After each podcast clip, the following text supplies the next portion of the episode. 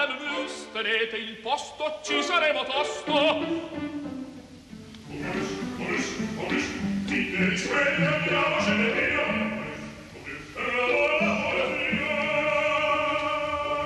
Momus, il caffè dell'opera. Buongiorno, benvenuti al programma di Laura Zanacchi. Oggi la responsabilità tecnica di Gabriele Cioni. Buongiorno da Sandro eh, Cappelletto. Claudio Monteverdi. Claudio Monteverdi nasce a Cremona nel 1567 ha una vita molto lunga, ricchissima di emozioni private, di scelte, di decisioni, di grandi soddisfazioni professionali e muore a Venezia nel 1643. Dunque ha vissuto molto a lungo, soprattutto per i canoni eh, del tempo, e ha vissuto in un'epoca in cui nasce, collochiamo, la nascita di quella che poi si sarebbe chiamata l'opera lirica, il melodramma, l'opera in musica. E, ehm, e a cavallo di questo periodo naturalmente la composizione di opere è una costante nell'attività di Monteverdi, ma non soltanto. I suoi madrigali, la grande quantità di eh, musica sacra, un'attività che dà conto dei diversi eh, interlocutori e diversi committenti che ha avuto nella sua lunga vita professionale Claudio Monteverdi. Perché ci occupiamo oggi di lui a Momus? Perché è uscito un libro che io trovo di estremo interesse perché racconta la storia della musica e dei musicisti come sempre più è necessario, ritengo modestamente, vada raccontata, cioè collocandoli nel contesto sociale del tempo, nel contesto culturale del tempo, nelle loro relazioni quotidiane è un, un, lavoro che è possibile attraverso la consultazione delle fonti, il confronto tra le fonti, cioè la ricerca di quella che si chiama la verità storica. Questo libro è intitolato Monteverdi a San Marco e riguarda gli ultimi 30 anni della vita di Monteverdi, da quando arriva a Venezia nel 1613 fino alla sua morte nel 1643. Ma andiamo eh, con ordine. Cominciamo con un ascolto di un madrigale. Eh, quinto, Monteverdi, no, ho dimenticato di dirlo, è nato a Cremona, poi naturalmente la sua lunga attività a Mantova e eh, la precoce anche attività come compositore, al punto che nel 1605 ha già scritto quattro libri di madrigali e viene pubblicato, sono gli anni in cui ormai la stampa musicale è diventata una bellissima realtà, il quinto libro dei madrigali a cinque voci. Ne abbiamo scelto uno e così a poco a poco torno farfalla semplicetta al eh, fuoco e nel fallace sguarda sguardo, scusatemi, un'altra volta mi consumo e ardo, dunque un madrigale amoroso.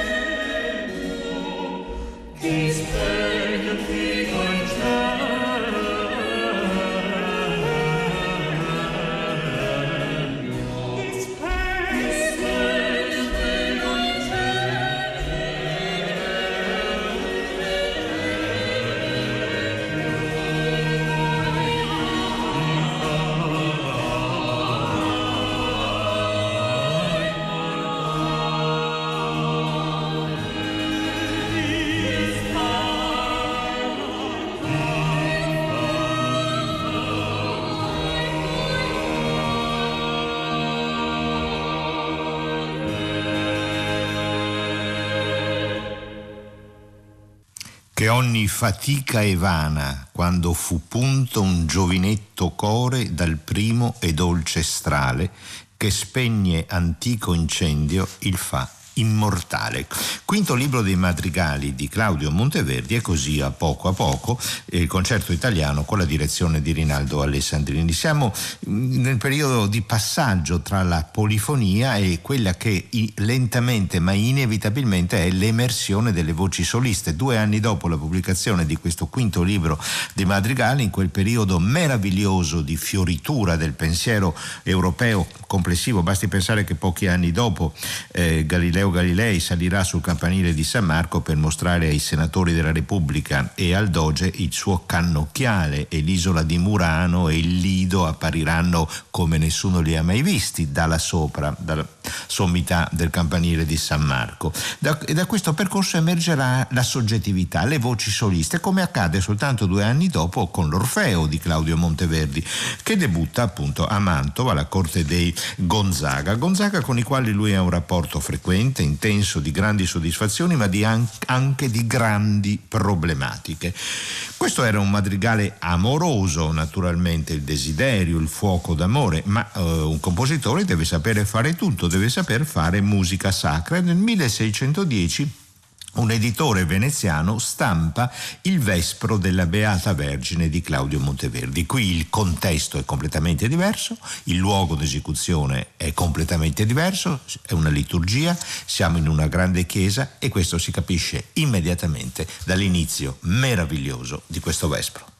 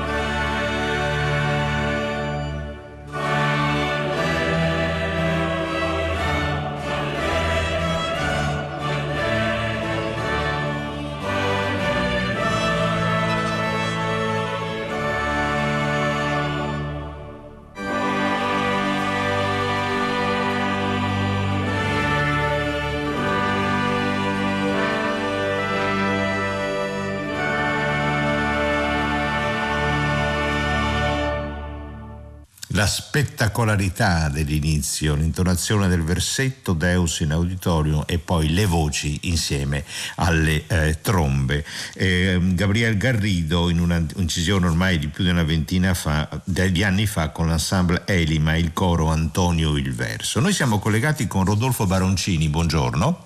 Buongiorno, buongiorno. buongiorno, grazie di essere con noi. Uno dei due autori, assieme a Marco Di Pasquale, di Monteverdi a San Marco, Venezia 1613-1643, pubblicato dalla Libreria Musicale Italiana, al quale dedichiamo questa puntata di Momus. Baroncini, allora le, le, le, leggo le due righe del suo primo saggio, perché sono vari, vari capitoli, vari scritti. 19 agosto 1613. I procuratori De Supra, siamo a Venezia, Federico Contarini, Nicolò Sagredo, Giovanni Cornere, Antonio Lando, tutti membri influenti del patriziato, elessero Monteverdi maestro di cappella della Basilica di San Marco. Un riconoscimento importantissimo. La, la cappella della Basilica di San Marco era diciamo, ai livelli riconosciuti, considerati tra i più alti della vita musicale italiana di quel tempo. Ma che cosa succede? Perché questa elezione è decisa in, in grande fretta, c'è un, un, pubblico concorso, ci sono delle audizioni, eh, era mancato il precedente maestro di cappella, Monteverdi aveva lasciato Mantova per dissidi con i Gonzaga, è un momento decisivo nella vita di Monteverdi, ce lo vuole raccontare? Eh, sì, certamente questo capitolo dell'assunzione, questo momento dell'assunzione di Monteverdi in San Marco fu il frutto di una serie di circostanze per certi versi eccezionali, data anzitutto la rapidità, poco più di un mese, e la peculiare modalità di ricerca diplomatica estesa a tutti i più importanti stati italiani con cui le elezioni si risolse. Circostanze, bisogna precisare, che furono sospinte da un'urgenza reale, che era quella di dotare la cappella di Stato di una figura munita di un indiscutibile valore e autorevolezza musicali, onde poter sopperire non solo al rimpiazzo di un predecessore tutto sommato mediocre quale era stato Giulio Cesare Martinengo, ma di colmare un vuoto, cioè l'assenza di figure musicalmente principalissime che si era venuta a creare con la morte l'anno precedente eh, di Giovanni Gabrieli. E questo è molto importante, lei ci sta dicendo che uno Stato come la Repubblica di Venezia non può tollerare che la qualità dei suoi musicisti, compositori alle sue dipendenze eh, sia meno che eccelsa. Quindi c'è un'attenzione verso la qualità della vita musicale pubblica estremamente eh, tesa, oculata e veloce perché impressiona la velocità con cui viene bandito un concorso, fatte sì. le audizioni e scelto Monteverdi. Sì, Quali sì. erano, Baroncini, i numeri? Qual era la qualità, qual era il repertorio della principale istituzione musicale della città, cioè la Cappella Marciana della Basilica di San Marco?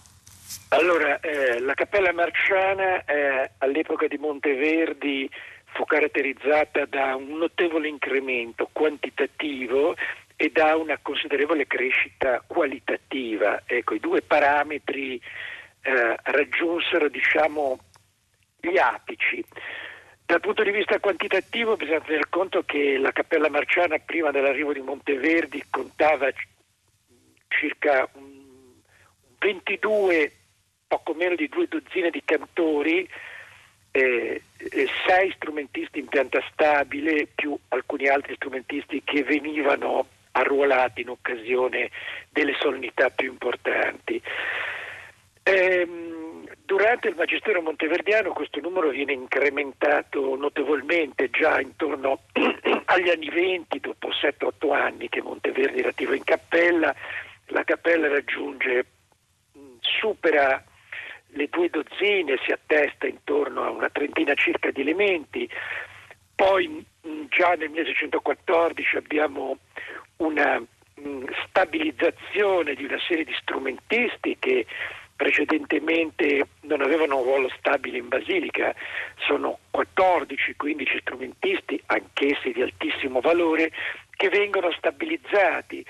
E, e quindi già tra gli anni 20 e gli anni 30 tra musici cantori, musici suonatori abbiamo un organico che mh, sfiora la cinquantina di elementi. Ecco, quando lei dice stabilizzati, dice assunti, come oggi noi diciamo, a tempo indeterminato, no? Esattamente. Ecco, esattamente. quindi con una serie di garanzie importanti sì. per un musicista del ah, tempo. questo era fondamentale perché la Cappella di San Marco era, diciamo, per ogni serio professionista all'epoca, che fosse uno strumentista, che fosse un cantore, una, una posizione stabile e sicura perché era, metteva il musico al riparo del, dei capricci del principe, eh, in quanto era un posto praticamente ad vitam. Certo, Capricci del Principe che Monteverdi conosceva bene, eh certo. dopo l'eccezionale dal punto di vista artistico, ma molto provante esperienza dal punto di vista dei rapporti privati e professionali proprio con la corte dei Gonzaga a Mantova.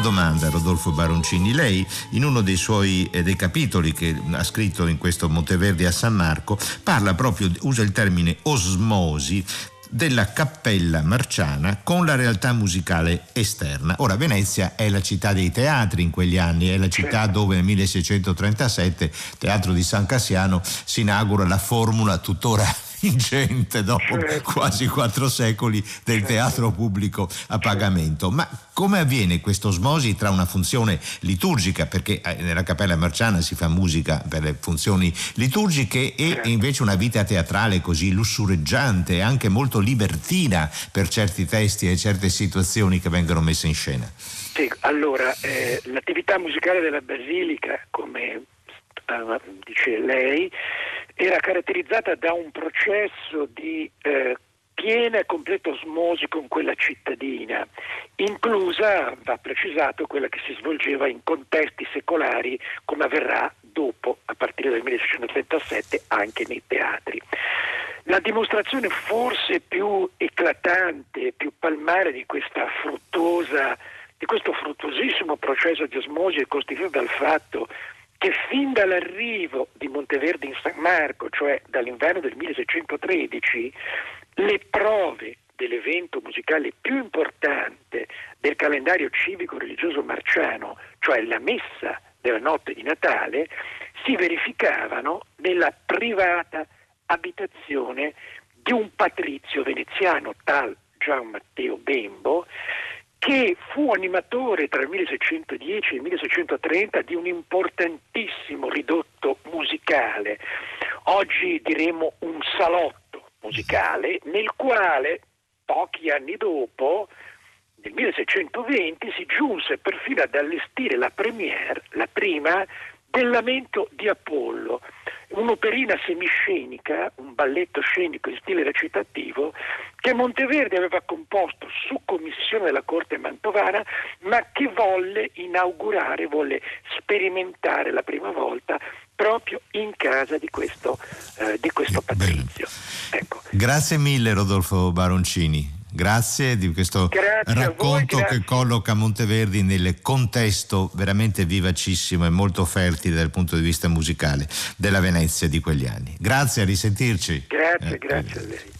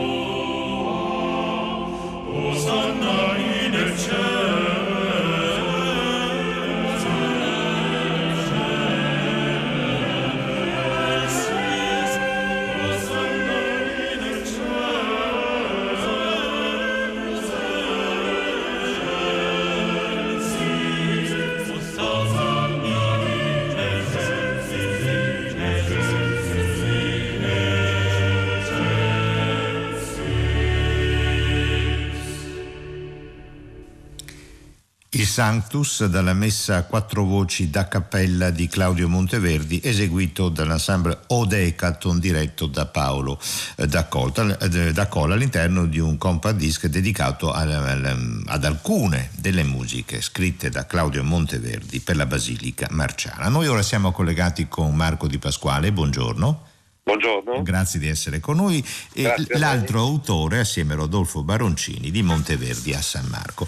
Di Pasquale, lei nel, nel primo dei suoi contributi in questo importante libro, lo dico, eh, io sono veneziano, ma non lo dico da veneziano, lo dico da amante della musica e da adoratore della produzione di Claudio Monteverdi, lei sottolinea il significato, la funzione, la struttura, il ruolo, in una parola, della cappella del Doge a San Marco, cioè della massima autorità eh, politica. Quali erano i rapporti in quegli anni tra eh, lo Stato veneziano e il potere religioso a Venezia? Perché la cappella era la cappella del Doge, il Doge era la massima autorità politica, ma naturalmente aveva un ruolo anche religioso. Certo, Beh, eh, sono anni piuttosto torturati perché naturalmente veniamo dal famoso interdetto del 1607 quando la Santa Sede eh, minacciò di scomunica lo Stato veneziano. Però all'epoca di Monteverdi, che arrivò a Venezia nel 1613, le cose erano state in qualche modo recuperate, il rapporto con il papato stava nettamente migliorando. Il problema è che naturalmente lo Stato veneziano, la Repubblica di Venezia mira alla più intima coniugazione fra potere politico e autorevolezza eh, religiosa.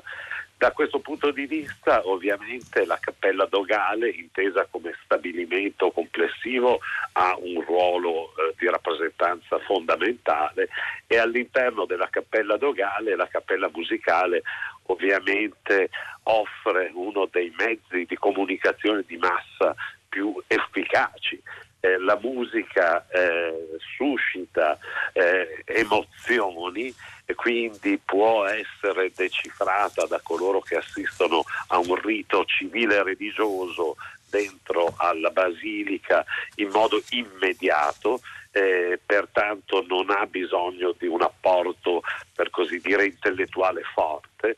E quindi la musica è lo strumento ideale per la persuasione delle cittadine. Certamente, eh, questo è una costante della vita musicale e spiega anche perché con tanta attenzione nel corso del tempo proprio le, le, autorità politiche abbiano a volte deciso di regolamentare e in altre volte purtroppo di impedire certe espressioni musicali proprio per l'enorme impatto emotivo, comunicativo che ha la musica.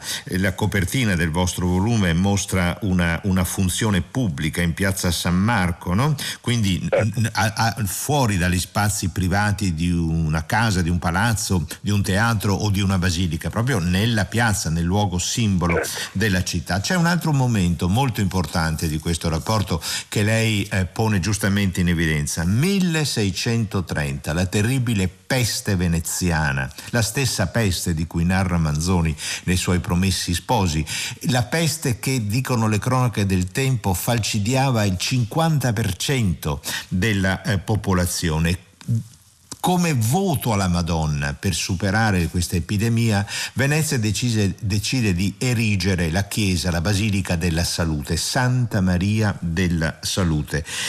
Monteverdi in quel periodo, è a Venezia ormai quasi da una ventina d'anni, decide di avviare le pratiche per il sacerdozio.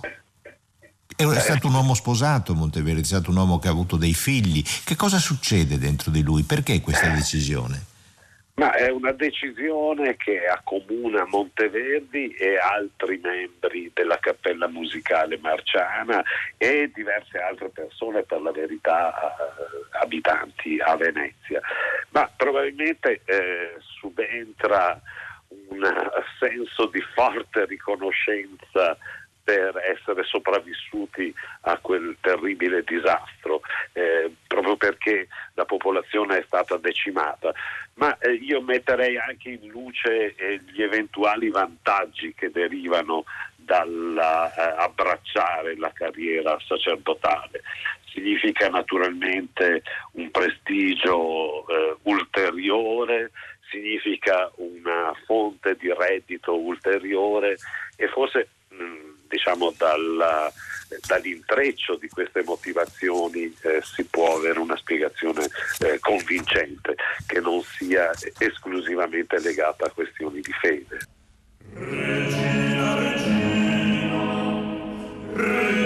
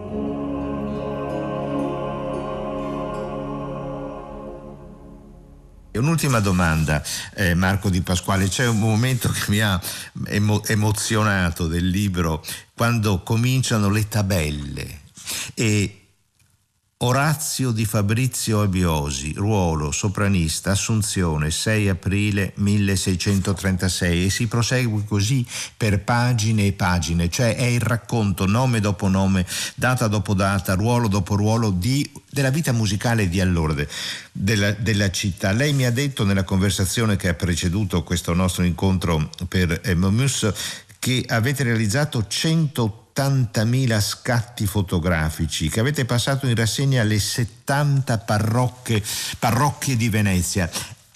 È questo il modo oggi di fare storia della musica, di rivivere a quasi quattro secoli di distanza e restituire la vivacità di quel momento?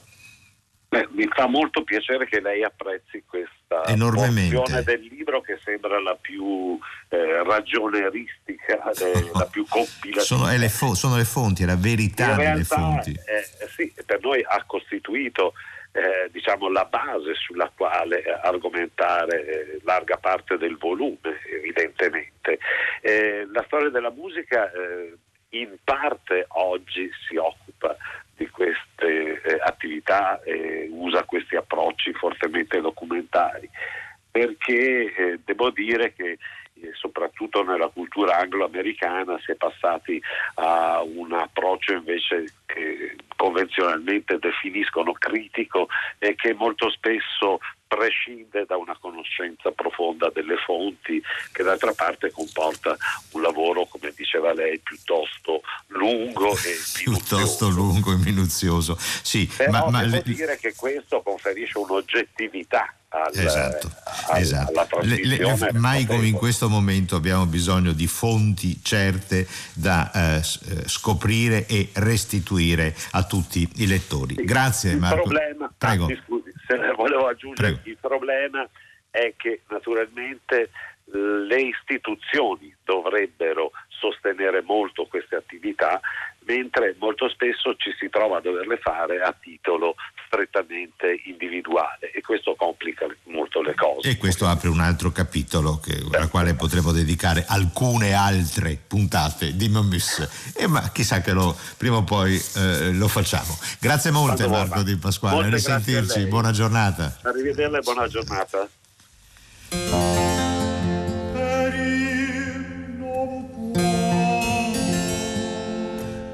siempre escuché.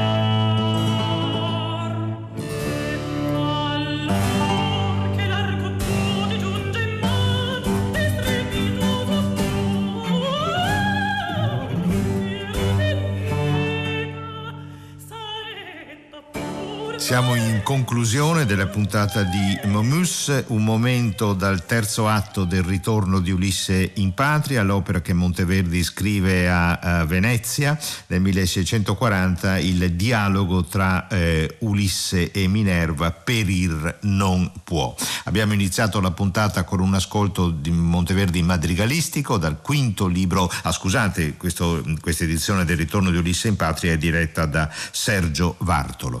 Abbiamo iniziato con un ascolto del quinto libro dei eh, Madrigali nella direzione di Rinaldo Alessandrini con il concerto italiano, un momento del Vespro della Beata Vergine, direzione di Gabriel Garrido Ensemble Elima, poi Sancta Maria Succurre Miseris, un lavoro del 1627 quando Monteverdi già da tempo è a, a Venezia, poi la messa a quattro voci a Cappella, ehm, eh, un CD eh, con la direzione di Paolo da Colle e il suo ensemble Odecaton e ancora con lo stessi interpreti il Salve Regina dalla Missa in Illo Tempore. Bene, termina Momus. Ricordo che anche questa, come tutte le altre puntate di Momus, sono riascoltabili in modalità podcast oppure naturalmente sull'app Rai Play Radio. Grazie a Monteverdi, abbiamo parlato di questo volume Monteverdi a San Marco, appena edito dalla Libreria Musicale Italiana e ci accomodiamo di là,